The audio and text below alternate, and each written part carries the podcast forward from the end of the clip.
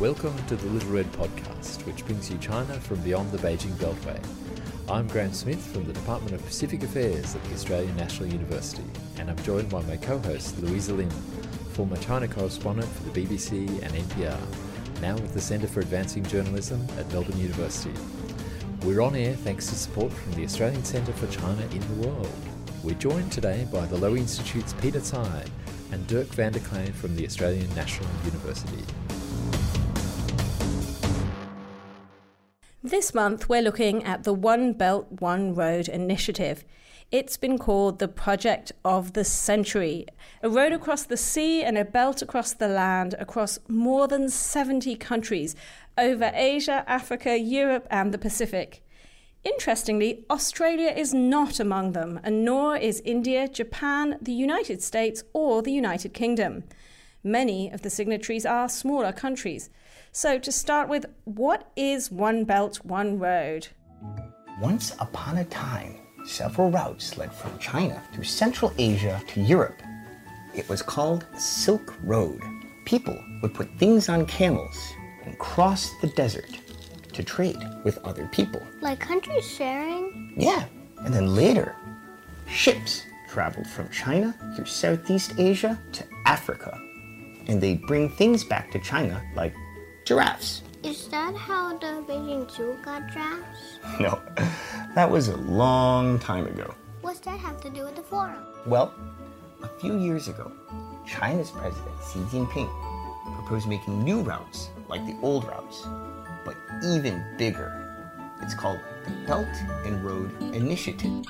The belt connects the land, the road moves on the sea. The promise that they hold is joint prosperity. We're breaking barriers, we're making history.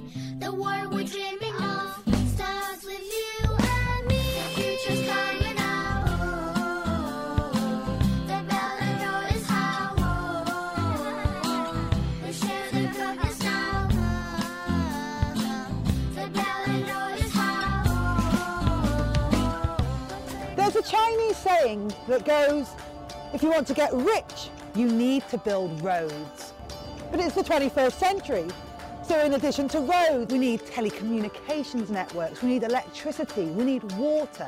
The Belt and Road, or to give it its full name, the Silk Road Economic Belt and the twenty-first Century Maritime Silk Road are the biggest infrastructure and trade projects of their kind in living memory. Don't forget the internet. To do business, you need them all. It comes down to the trading road, a road for you, for me, for all.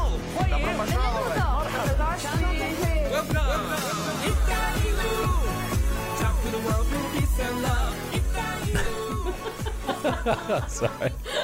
Okay. I lost my words. What can I say? That's the Chinese explanation, borrowed from the endless supply of abysmal propaganda that it spawned, from bedtime stories to children's songs to rap music. But how's it being seen in the West? Is it a modern era Marshall Plan? A geopolitical strategy for a new power block? A bumper sticker for what's already going on? A new model for Chinese colonialism? Or all of the above? And are the wheels beginning to fall off this grand scheme, with rising concern about debt levels and some countries, like Malaysia, apparently having second thoughts? Peter, let's start with you. You have an economic take on One Belt, One Road, that China's basically using it to sort of distribute and export its manufacturing chains and its excess capacity. I mean, can you paint a picture of how that's happening on the ground, maybe using an example?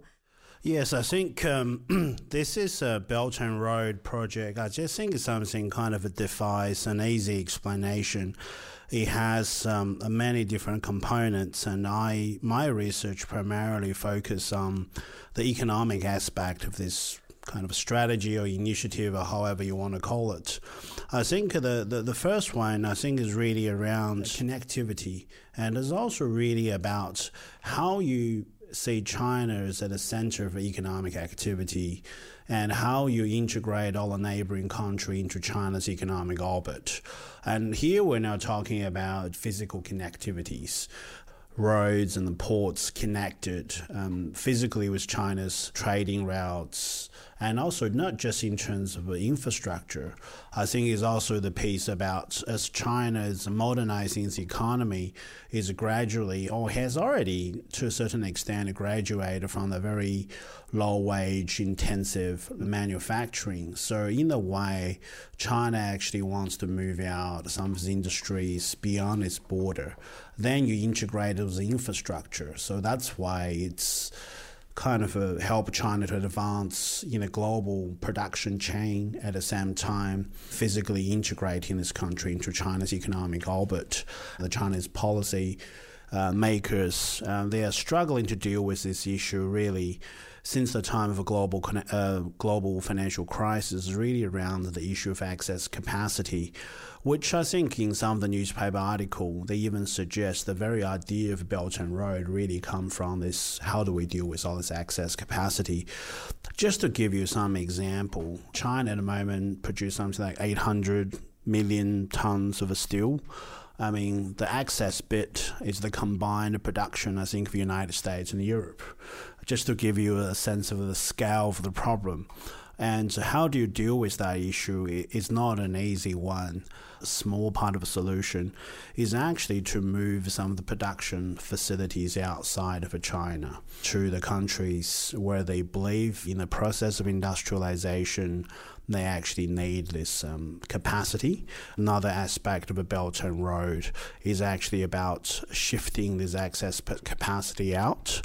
Um, it's actually written into some of the provincial kind of industrial strategy, is actually quite evident in Hebei provincial strategy, because um, they literally have to set a goal to reduce their iron ore, or the iron and the steel production, and part of their strategy is actually to move some of the factories and um, access capacity out of Hebei into other developing countries. So Dirk, your research has been about those countries that Uh, rather unkindly, we used to call the nasty stans, but, um, but in particular Kyrgyzstan and Tajikistan. I, I think you've just been to see a Chinese-run textile park in southern Tajikistan. Did you get a sense from going around that what the priorities were for that particular project?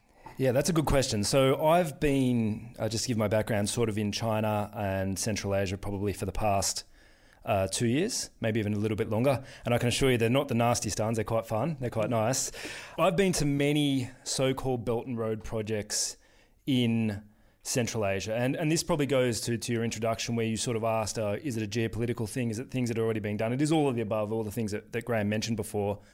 But when it comes to sort of Tajikistan and Kyrgyzstan, a lot of the big projects that are now labelled as Belt and Road, they started in two thousand nine. Um, so the textile park is an exception, but the biggest project, for example, in Kyrgyzstan is a oil refinery, which is meant to take crude oil from Kazakhstan and Russia, import it into Kyrgyzstan, and then be refined to provide refined petroleum products. Uh, that was started in two thousand nine, uh, discussions probably before then, and it's sort of now s- stuck up as one of the pillar projects of Belt and Road Uh, in Kyrgyzstan. Uh, now that project, like I'd say many other projects in uh, Kyrgyzstan, haven't actually been that successful because there's a lot of a lot to do with sort of the uh, local political environment there, where it makes it very hard for any foreign investor, including Chinese investors, to be successful. So the mining projects, for example, have had constant pro- uh, protests. The refinery that I've just mentioned has really suffered because Kazakhstan and Russia have not been willing to export their crude oil to this particular project. So it's currently sitting, not idle, but it's only operating maybe fifteen, twenty, twenty-five percent of its total capacity. It's run by a company called Shanxi Coal and Chemical. It's just, in Chinese, it's just Shanmei. fifteen percent? They, they must yeah, it be... might be more. It might be twenty, twenty-five percent now. But but definitely not enough to be making any money. They're not making any money. Uh, they took a three hundred million dollars loan from C D B and then another sort of two hundred million dollars in their own funds and government funds, C D B and China Development Bank. And I would be surprised if they would be able to pay that back in the short term. The interest rates are not open, so I can't tell uh, what their repayments would be, but I'd be incredibly surprised if they'd be able to do that. And it's a project that already happened before two thousand thirteen when it was announced that this particular company is really struggling in Shanxi, and Shanxi is trying to encourage its companies to go overseas because they can't uh, make any money in China at the moment. And this was sort of their attempt to do that. It hasn't really worked out. And I think the company itself has admitted uh, that it didn't really do the due diligence that was necessary. Um, so to sort of wrap that up into one, I'd say there are lots of projects. Uh, many of them have started before two thousand thirteen, and their success is certainly mixed. There are some successful projects there, but I think that a number of the companies that have done that would, would recognise that they didn't do their due diligence uh, for those particular projects. I mean, something I hadn't really thought about before, but Nicolas Young is on the record as saying that uh, zombie companies should be kept alive where possible. Has the Belt and Road seen any zombie companies let loose on the world? Uh, well, I think that depends how you define a, a zombie company. I, I think that you could you could probably call Shanmei a zombie company. It really depends how you define it, but they are they're propped up by subsidies. I don't know if their balance sheet actually says they're losing money, but the only thing keeping them together is subsidies. Uh, the particular uh, textile project that you mentioned as well, which was originally a, a Xinjiang company, it's a subsidy of another big company. It's a whole corporate um, structure that, once again, is very opaque, very hard to read.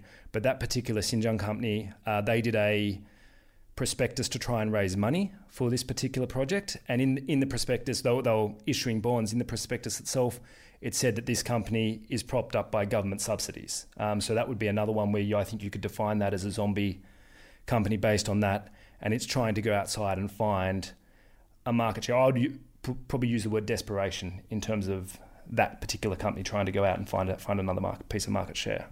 But I'm a bit surprised that, I mean, One Belt, One Road was not even announced till twenty thirteen. So why these projects that predate that are all kind of swept up in its orbit?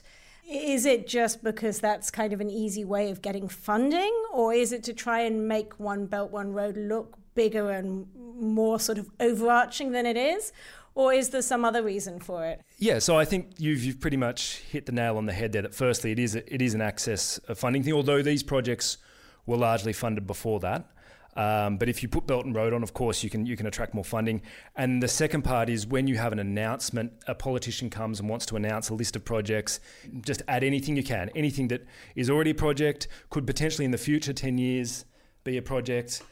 Put it on there and make that number as big as possible in terms of we are doing X amount of investment and loans in this country. Generally, bigger is better. And I think that's true for politicians of all ilk, wherever you are in the world. And uh, Chinese politicians aren't an exception on that. Yes, I, I agree with Dirk's assessment. Maybe I will just add um, one or two two more things, probably especially in the kind of a contemporary environment where China is actually tightening the overseas investment in terms of outflow of capital. You look at the two areas you can be described as a permissible. One is really around if you're um, going out there acquiring um, high-tech intellectual properties, or really famous, um, I suppose, service brand and et cetera. You'll be supported, you'll be given access to credit. Another category is really around the Belt and Road projects.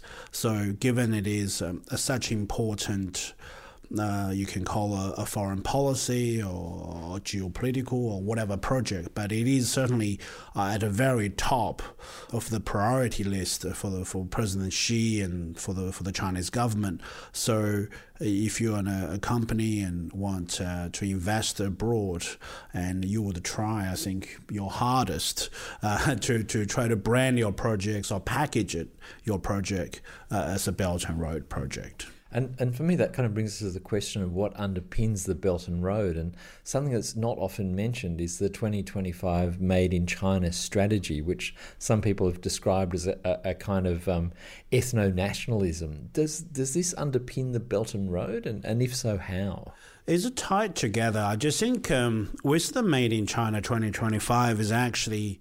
is um, actually inspired by Germans. Um, so first, um, because I'm a historian by training, I'll probably give a bit of history. If you look at China's economic development, it, it comes to the stage where it's just really running out of uh, cheap labor, cheap land, cheap utilities, and so it's losing its competitiveness. I mean, in terms of wages near the coastal area for China is actually more expensive than a lot of places in Southeast Asia, even Mexico. Um, uh, at the beginning of the twentieth century, it's like Chinese uh, workers' wages were a fraction of what Mexicans were earning, but now it's much more. So you're really talking about so the China's um, uh, the economic model, the, the old economic model is really running out of uh, steam, so to speak, in terms of its competitiveness. So the, the Chinese government, the policymakers are clearly very conscious of that. So one way they are saying that we have to, you know, move up in the global production chain, and how do we do that? So the Chinese government actually identified a range of industry which they think are critically important for the economy and also in terms of, uh, uh, I suppose, the future international trend, so to speak.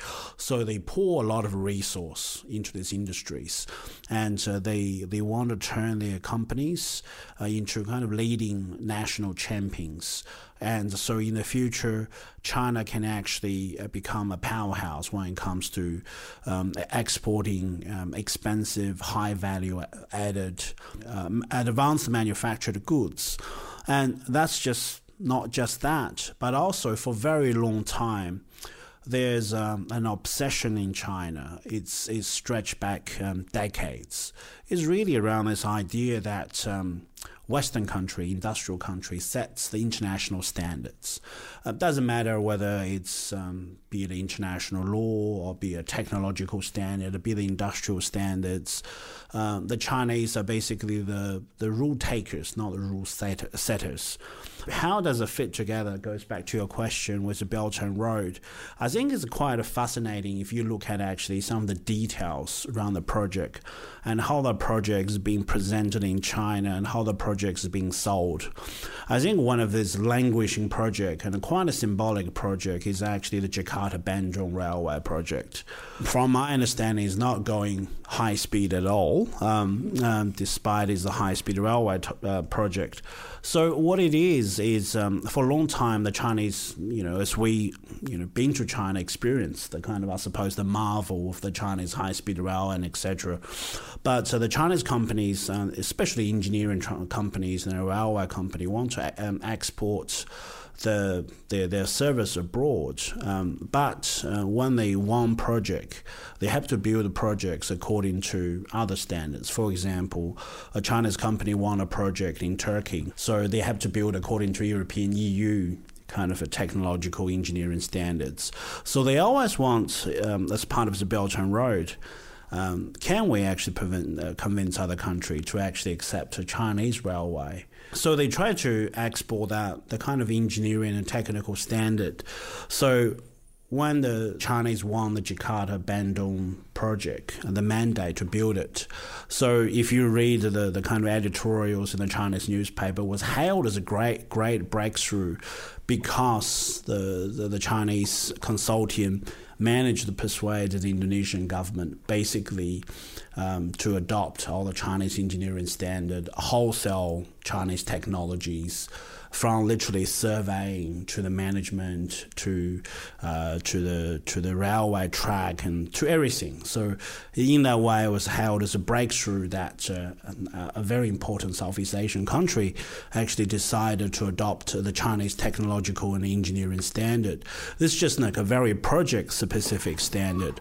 But if you actually read um, some of the policy documents, the Chinese policy banks, be it the China Development Bank or some of the reinsurance group, they're basically saying that if you're a Chinese company, you're going abroad, and if you can bid um, for a project, if your project can actually promote that particular country to adopt a Chinese standard, let's say it's a fiber optic network, and um, the, the company is willing, or the, the banks or the insurance company are willing to underwrite Um, the loan for this particular project. So this all goes to that the Chinese companies can actually, in the future, set the engineering uh, and the technical standards for the country in which they, they export to. This is the quiet and ambitious industrial policy goals for the Chinese government, and that is being kind of married with the Belt and Road project. That is really interesting, because I guess it locks countries into Chinese standards for, from now on, right? If you imagine, if you're the first mover, uh, once you lay down the tracks, you train the engineers, um, all the signal systems, and et cetera. So in the future, once you want to up, upgrade the projects, et cetera.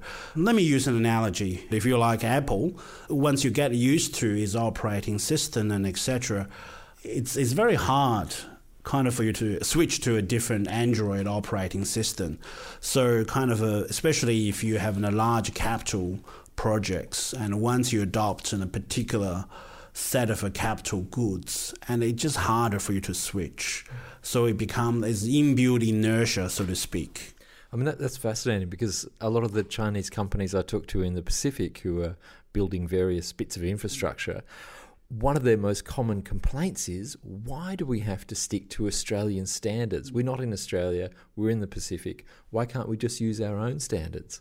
Um, so it's fascinating that they're being underwritten to promote Chinese standards, because this is something the companies will definitely be in for. Actually, I heard a very interesting case in Cambodia. They they actually said initially when the Chinese company actually won a contract to build a highway in Cambodia, I think it was actually initially built uh, according to European Union standard.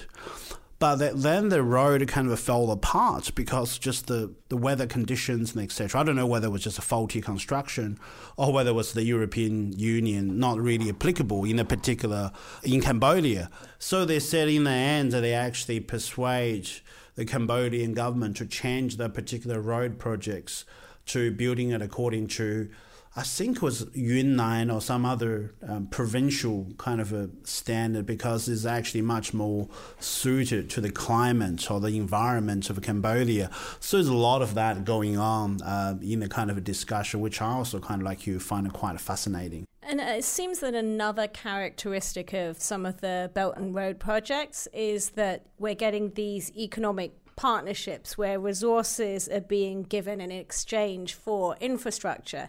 And Dirk, I think you've written about T B E A being given a license to operate a gold mine in northern Tajikistan in exchange for building a power plant in Dushanbe. I mean, is that really about extending Chinese control over natural resources? Probably the uh, T B E A example is a little bit of an outlier. Once again, it was a project that was started in two thousand nine, the discussions. Uh, the amount of gold that they'll be able to get from that particular project is so small, it'd be zero point zero zero zero zero one percent of like China's total gold use. I don't know how much it is, but it's it's absolutely tiny. So this is not a resource um, play for China per se. It was the only way that um, T B A, T B E A, uh, which is a company from Xinjiang, was able to get uh, that project off the ground. So what they did initially... Uh, the Tajik government put this out to tender with all sorts of um, international institutions, uh, the A D B, uh, Asian Development Bank, World Bank, China Exim Bank as well, and no one wanted to fund it. And uh, as far as the Tajik government said, it was simply because this the type of project only runs throughout winter. So it's a combined heating and electricity plant that runs during winter. You heat the coal, it heats the water to heat the houses, and at the same time that steam is used as a turbine to produce electricity. Uh, so it's not a particularly efficient all-year-round project, and so they really struggled to get money for it. T B E A was, I think, relatively creative in this case. They sort of struck a deal directly with um, the Tajik government and said, we'll build this for you, but in return you need to give us uh, some gold deposits sort of back for that. And and so the way that T B E A funded the project was they borrowed from Exim Bank and acted essentially as an intermediary. Uh, but this is not... I think a good picture of what's happening elsewhere. There certainly are other projects around, particularly when you have hydrocarbon reserves, uh, where China will use that model. But that, that model has been established for a long period of time, and it's run into problems uh, in Venezuela, in uh, Turkmenistan now as well. It's once again very opaque, but it looks as though Turkmenistan, uh, if prices, well, when prices were low, we're going to really struggle uh, to pay back those loans. But if you look throughout most of Asia, Southeast Asia, Pakistan as well, uh, the rest of Central Asia beside the project that I've just mentioned, by and large, uh, either you have a government-to-government loan, often concessional but not always, uh, concessional being sort of two percent, three percent, that kind of area, and the repayments would be standard repayments where the government would have to pay back via cash um, into a bank account in China, and that's certainly been far more common in Central Asia, South Asia, Southeast Asia than the resource uh, play has been. I, I think that what Peter sort of alluded to uh, when when China sort of conceptualizes these things with its particular broad resources, and now have comparatively sort of gone down the pecking order. Um, you mentioned uh, overcapacity moving off offshore standards. Uh, one that we haven't mentioned as well is also, once again, long-term, but it's now been put all under the One Belt, One Road umbrella, is helping the poor regions on China's periphery develop. And so when we talk about Southeast Asia, or we talk about Central Asia as well, uh, one of the big driving factors of that is to try and help uh, those border regions uh, develop economically. And I think the southwestern part of China would probably be the focus of that. That's just because we're that's where the largest number of poor people, uh, people in poverty, still are in China. In some ways, I'm not sure if you would agree, but there's echoes of the very earliest development plan under under Jiang Zemin, the um, the Go West strategy, which then morphed into Go Global and now again morphs into to Belt and Road. Is that still front and centre of the, the government's mind, to undo regional disparities inside China? Is is this really a, a, an underpinning part of the Belt and Road, do you think? Uh, my belief is that it is. Um, Of course, there are, there are, we haven't even talked about the international geopolitical things, and we'll get to that in a moment. But in terms of, uh, if you do, to sort of divide the goals of um, the foreign pol- the, the policy goals that China has, uh, that it would use Belt and Road for, into kind of domestic and international. If I sort of look at the domestic goals, which is largely uh, creating the right environment so that the economy of China can continue to uh, grow, might not be the right term, but develop in a sort of Uh, stable way, so it's more equal, more equitable. Uh, there is still some level of growth. It's more sustainable, so less debt as well. Um, certainly, the things that I, I see as, as being front and centre that are still the overcapacity issue, uh, helping impoverished parts of the cu- country develop. And, and you look at the main projects that have been discussed. We're sort of looking to the west and the southwest, which is to help um, Xinjiang. Although you could say that events have got a, got ahead, and the security's become a a bigger concern there. And then the other part is in southwest China, and Xi Jinping has been very clear on poverty reduction, I think, there. And it would be surprising to me that the number one sort of foreign policy initiative that he uses also has a domestic component, wouldn't target the number one or number two domestic development goal that he's sort of stated throughout his period of time. So I, I think that's certainly a fairly big part of it as well. I mean, I'm thinking about the security aspect and the foreign policy aspect of it. Um, one thing we're seeing in various places, particularly um, in, in Sri Lanka, um, at the, the port there, which is has basically been handed over to uh, the Chinese company in a, to enable Sri Lanka to service a, an eight billion dollars debt. Other countries have made similar compromises. I'm, I'm thinking of um, Djibouti, Laos, Mongolia, and even in our immediate region, uh, there's a suggestion that countries such as Vanuatu and Tonga are vulnerable to a similar type of debt trap diplomacy.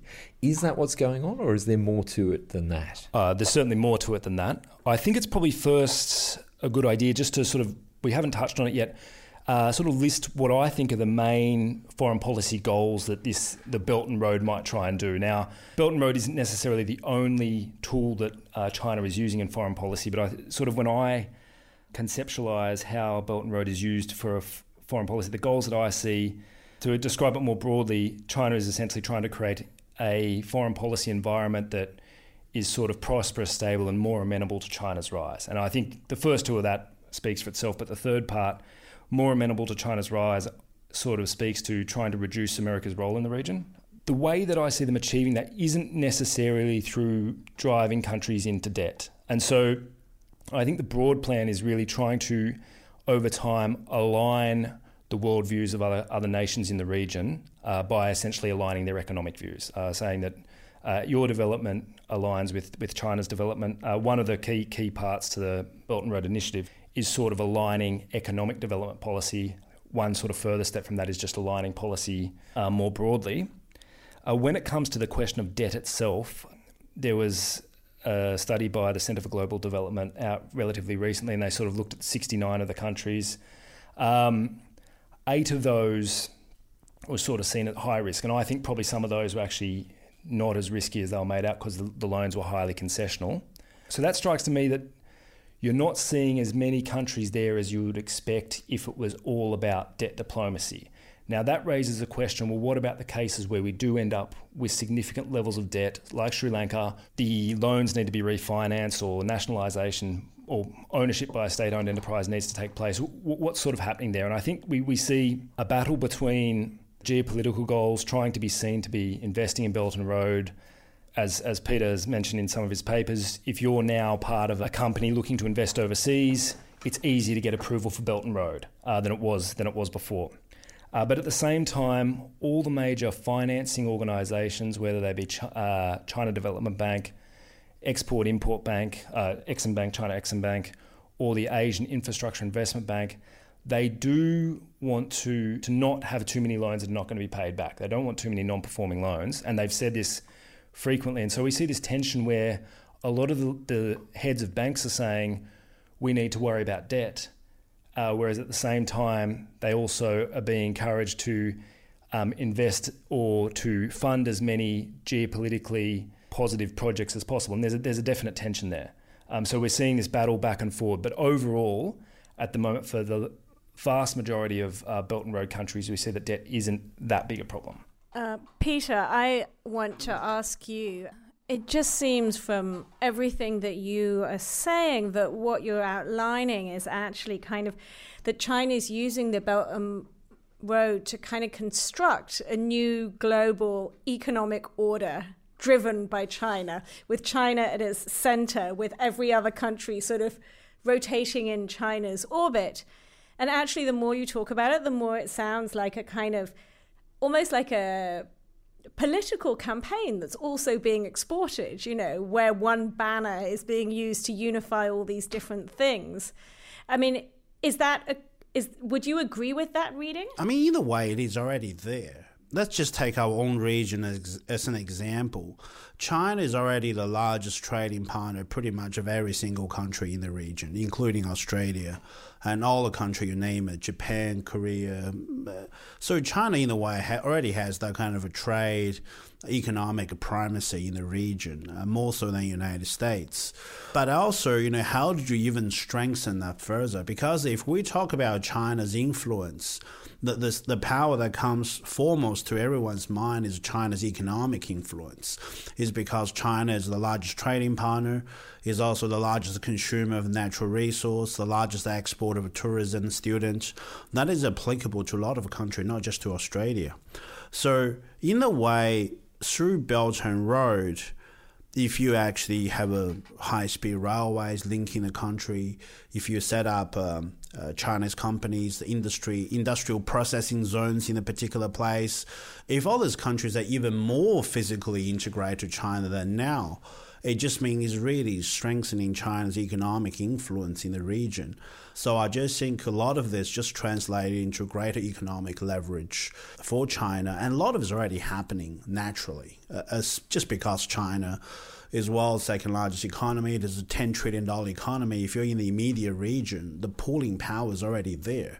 And it's kind of, in a way, no escape unless you don't want the trade. But with the Belt and Road, it just means you are even more pull into that kind of orbit, and uh, you know, even more physically. Imagine if you're a country, let's say Pakistan is actually a kind of interesting example, because China has a very strong military, political, um, security ties with Pakistan.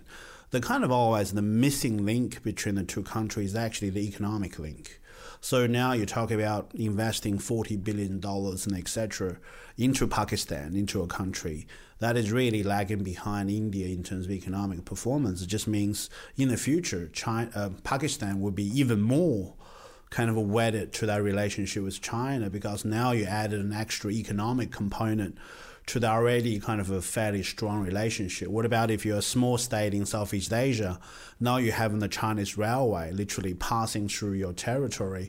That means more tourists coming to country. It means more natural resource will be exploited along the, the, the, the railway. You know, there will be more shoes factories, garment factory.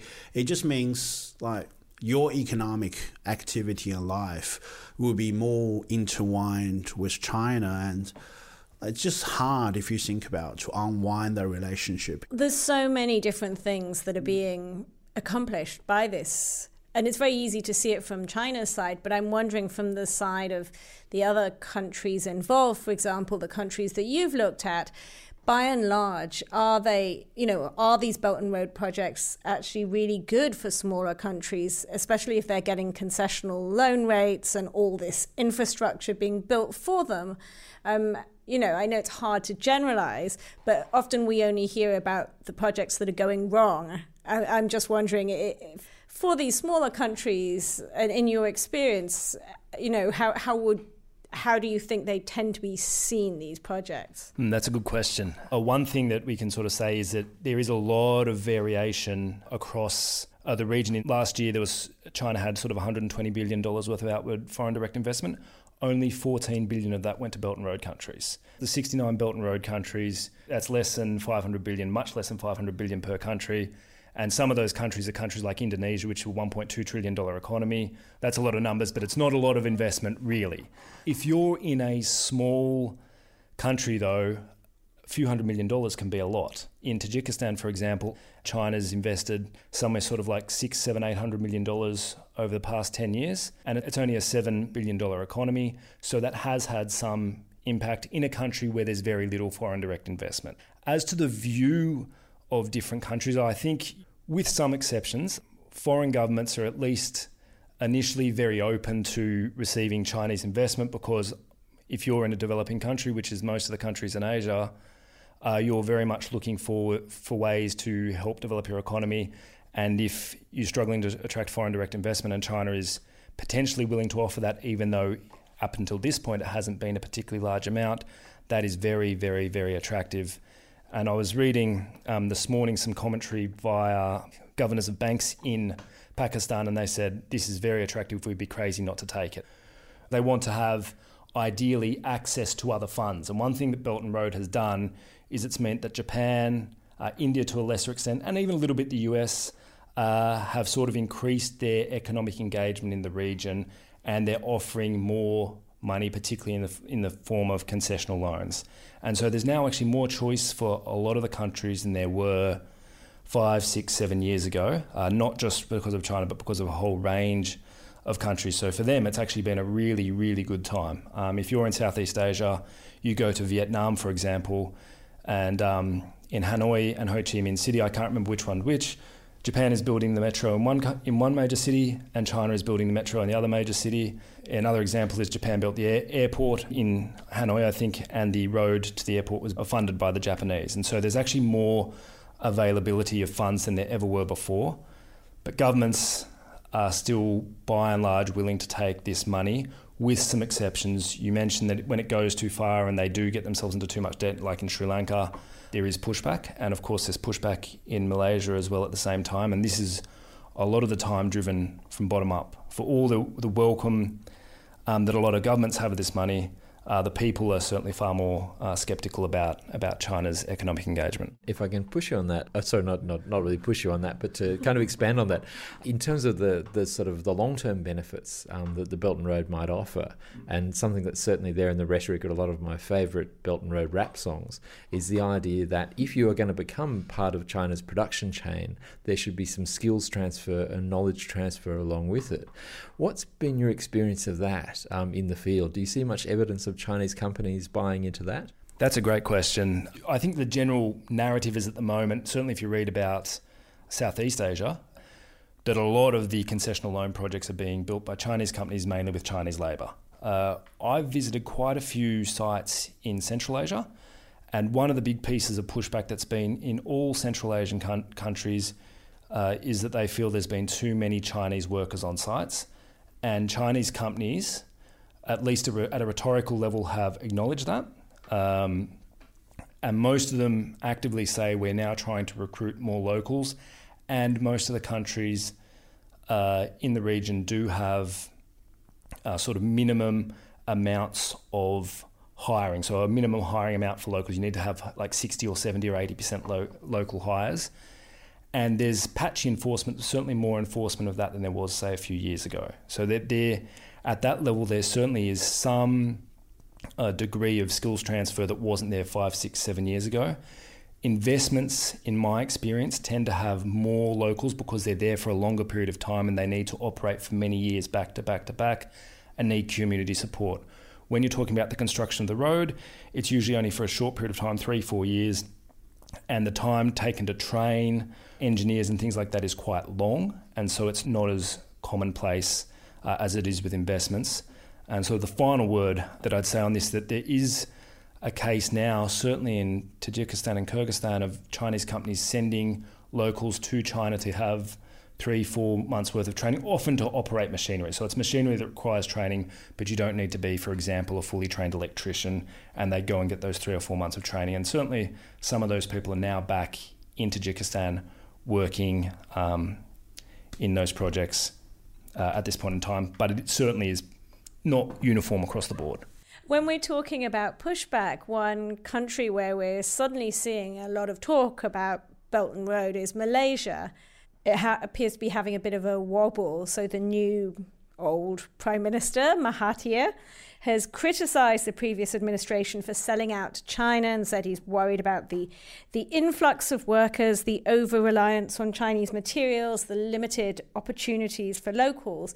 I mean, Malaysia's important because it was seen as a bit of a poster child for One Belt, One Road. I mean, do you think that, Peter, that this is um, a blip in the road, or are, is that kind of pushback coming from a very, you know, country that had been seen as quite important? Is that likely to have an impact on China's ambitions? Not being a Malaysian um, politics expert, I just think one of the big risks, really, from Beijing's perspective, you look at is the geopolitical change. With the change of a government, we have seen quite a lot, perhaps not so relevant. If you look at the case of the Philippines, its stance on uh, its China policy really changed quite dramatically. Now we're probably seeing on the cusp of seeing a similar, not similar, but a kind of a change of heart in Malaysia. So one of the things the Chinese have to deal with is really around the governments, that uh, if they change the government, in the case of Sri Lanka, if I remember correctly as well, there was also a change of government a couple of years ago, like a pro-Beijing prime minister was voted out. So I just think there's something um, they have to deal with, uh, that with the change of a government, it might come, uh, you know, with it, a, a kind of a A change in terms of uh, their stance on the Chinese investment and how cooperative they want to be when it comes to Belt and Road. But I, I think in the China's case with Malaysia, they were uh, really close to the previous government. I understand the Chinese government even funded um, some of the money in relation to the Y M one M B um, scandal. So I think they, they perhaps overinvested in the previous government, too exposed to it. So now they are really facing the kind of unthinkable, that, that there's a, a change in government in the, you know, there's a very rare event in Malaysia, right? I mean, Malaysia is a fascinating example because this sort of highlights the domestic dangers that they face. And, and I suspect this is going to be, I'm not sure what your view is, but this could be a real boon to lawyers in Singapore and Hong Kong. Um, there, there could be an immense upsurge uh, in those sort of problems. But there's also, I guess, a, a risk on the on the domestic side, which um, I think both of you have alluded to, that sometimes the delays in these Belt and Road projects come from the Chinese side, in that banks are unwilling to stump up the funding for projects they don't think uh, add up, be they in Bangladesh or in Indonesia. So in the longer run, how do you think China's looming financial crisis might affect the prospects of One Belt, One Road? Um, I just think um, that probably have to go back a little bit to, to Dirk. What Dirk mentioned is actually quite important, that tension really between um, if they're important geopolitical projects, you want to get it done, of course. But at the same time, I, I just think also the Chinese bankers and the financiers are going to be a, going to play a quite inf- influential, probably I would even say kind of almost a determining role, because they are the one who are going to cough up all the cash to finance these projects. If you look at all a lot of official statements, including from the central bank, um, I think last year. I think it was last year, the Deputy Central Bank Governor um, of the P B O C, People's Bank of China, um, and uh, he was the man who was in charge of the China's foreign reserve, actually made it quite explicit that um, a lot of commercial outcome should determine uh, your your overseas investment projects, and uh, don't use Belt and Road um, as an excuse if you actually fail to do your due diligence, and you'll be held responsible for the investment decision. And you also listen to um, all the The, the chiefs of the Chinese big banks. You know, of course, on one hand, they all pledged their support for Belt and Road, you know, talking about, I think it was Bank of China, or one of the big four Chinese commercial bank, actually, they were talking about they're looking at some staggering eight hundred projects worth, you know, hundreds of billions of dollars. But in terms of the one they actually going to fund is actually uh, not that many. And also, if you even talk about more commercially orientated Um, the Chinese financial institutions, et cetera, uh, their preference probably actually to invest in Canada and Australia. So if they can get away with not investing in Belt and Road projects, they will be probably be quite happy as well, because that's why this actually goes back, this whole thing about debt trap again. Um, even though the Chinese bankers are probably politically motivated, they have to do political lendings, but they're also bankers, um, so they have to get their money back. So unless there's something very important, they want to trap someone in the debt, um, but most of the time it's banking one oh one, they actually like to get their money back. And also, there's also a very important domestic context to it. Let's not forget China's famous four trillion dollars stimulus package in the immediate aftermath of the the global financial crisis. That was the headline figure, but also the Chinese banks add another ten trillion dollars to it. So now they have uh, many of the banks like a, you know, pretty damaged balance sheets, and they they have a lot of white elephants project to deal with. Also project with excess capacities in China. So one of China's most formidable business magazine, Caixin, actually, one of the striking headline is, you know, do we want to have a repeat of a four trillion dollars stimulus package abroad? So last time, actually, if it happened in China, it was kind of okay because they actually created some jobs and G D P. But when you splash them outside of China, what do you really get out of it? Probably not much.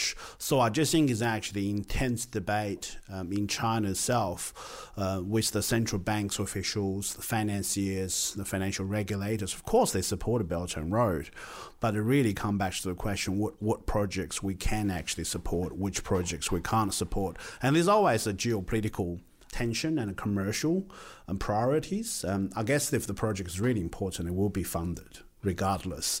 But um, uh, but I think it's a lot of the time also bankers probably have a quite important say in what projects they can actually finance and what they can't.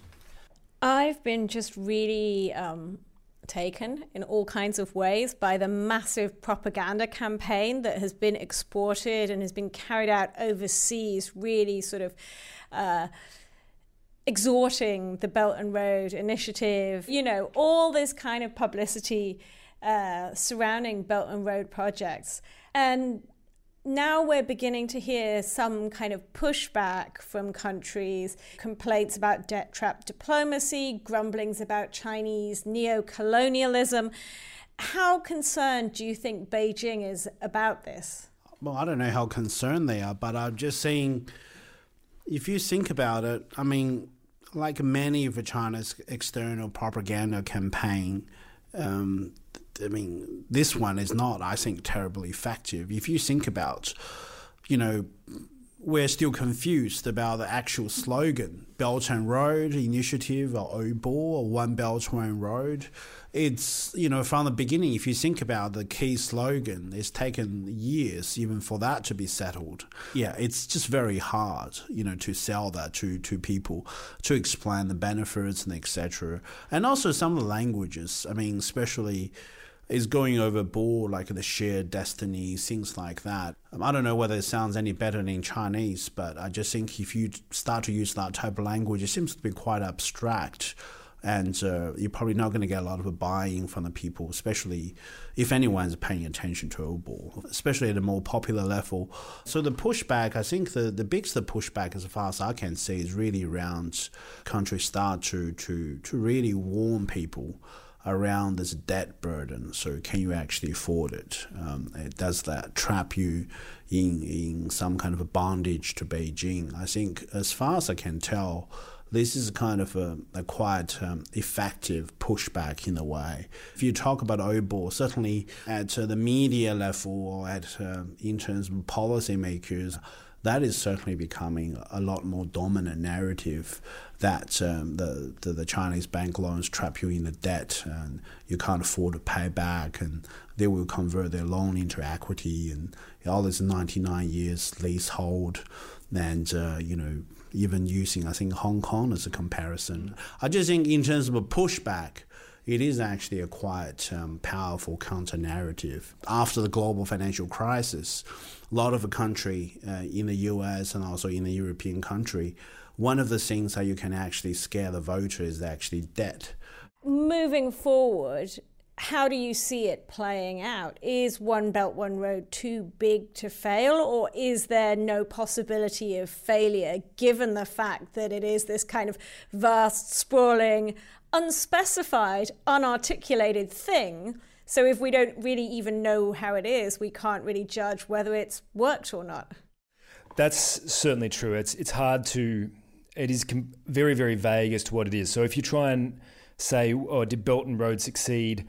Um, I think in five years' time, there'll still be Belt and Road projects. Uh, things will still be going on. I think maybe in terms of an external analyst trying to understand whether Belt and Road succeeded uh, is to look at the sort of policy goals that uh, China has now, which Belt and Road will be sort of part of trying to achieve. Um, so I think if you look in five years' time and you say that uh, Asia's economy is more centralised around China, I think that, that you could say that that's uh, an accept, acceptable sort of success. Um, if... Um, c- countries are still willing to take Chinese money in five years, and I think they will be. And to add to what you said, to what Peter said about debt, I think corruption is another one, and local skills transfer. Even though I said companies are aware of it, I think that the message hasn't got to the general public yet. Uh, so that's certainly um, something to consider as well. Uh, with regards to the domestic economy, uh, if we see, for example, uh, standards, uh, Chinese standards being adopted sort of domestic Chinese standards being adopted more globally would be another way that you could sort of measure that success. It's hard to um, understand. It's sort of hard to measure that. If you see a reduction in the U S role in Asia, I think you could say that say, say that, that that's a success as well, as well. But if those sort of four things were to happen, you could say that it was a success. I think it will be trumpeted as a, as a success either way. I don't think it's going to matter uh, what happened. It'll, it'll be sold as a success either way. And there is a potential, I think, moving forward where the geopolitical pressure now currently being applied by Xi Jinping and others could just ease off a little bit if they see pushback being too strong from some of the recipient states. And I think that at that case, that that, that is one possibility looking forward. Yeah, I mean, I agree mostly with Dirk, and also because of Belt and Road, there will be, I imagine, in five years' time, there will be a lot of projects. I'm sure there will be a lot of failures, and I'm sure there'll be some successes. And uh, I guess for the detractors of the project, they can always point to the failures.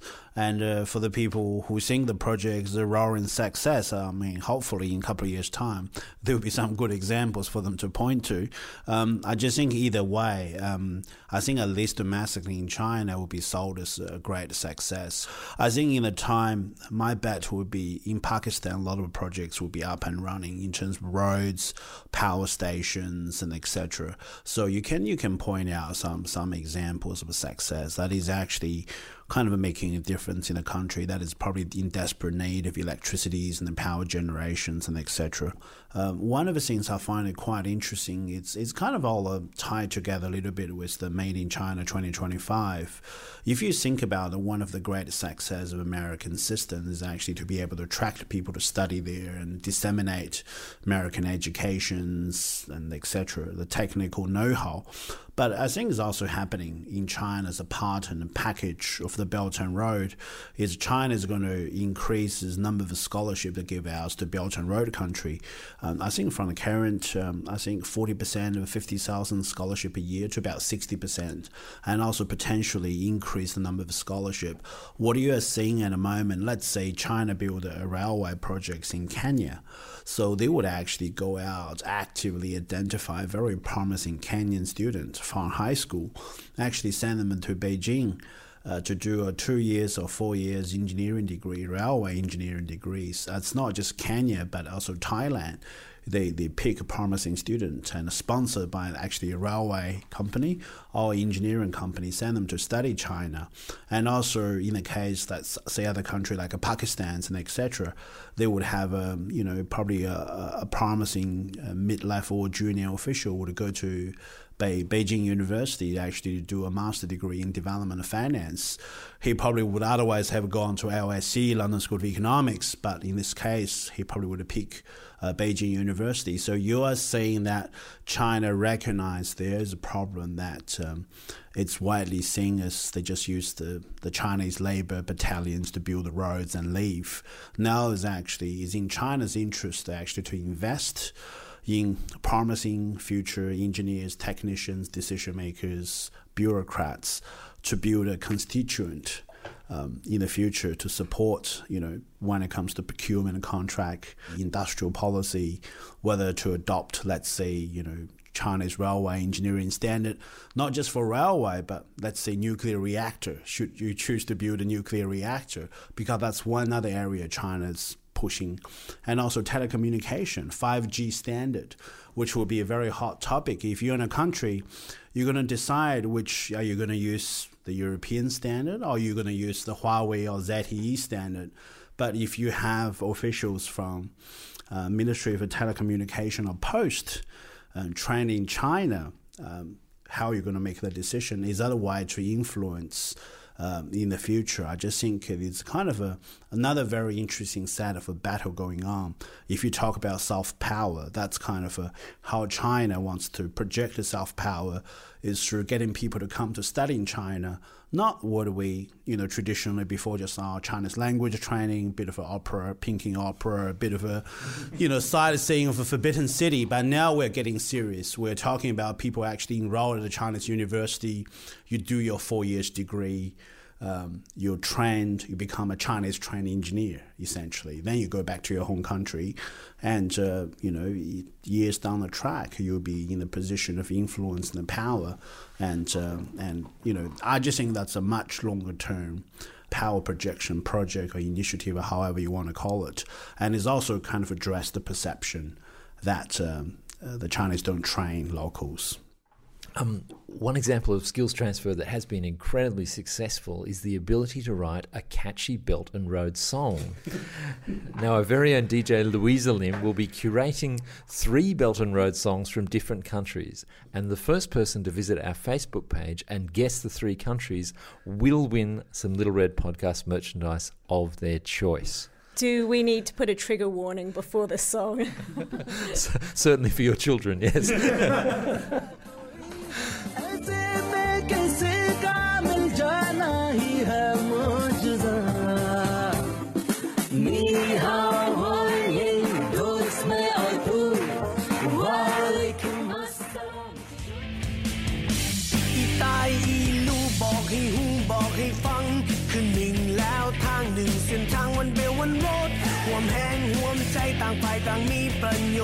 One bill, one road, he died, he knew.